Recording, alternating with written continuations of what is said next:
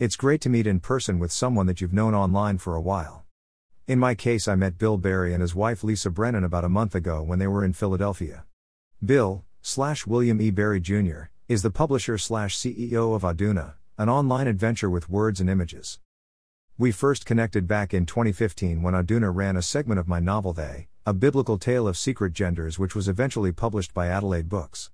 Bill then nominated the segment, titled The Mother, for a pushcart prize, and he also ran a conversation that we had, all done online, in his Odana Notes blog.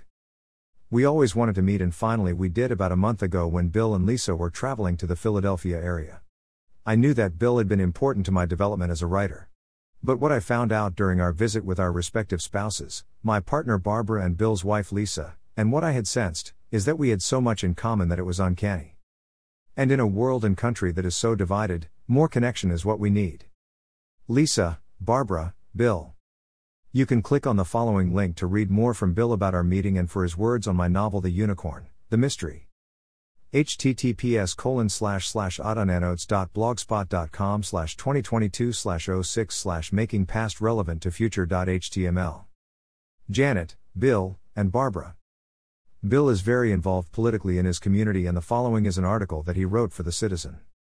William Berry, if you remain silent, you are complicit, columns, auburnpub.com. To learn more about my novel They, A Biblical Tale of Secret Genders, published by Adelaide Books New York/Lisbon, click here. To learn more about my latest published novel, The Unicorn, The Mystery, click here.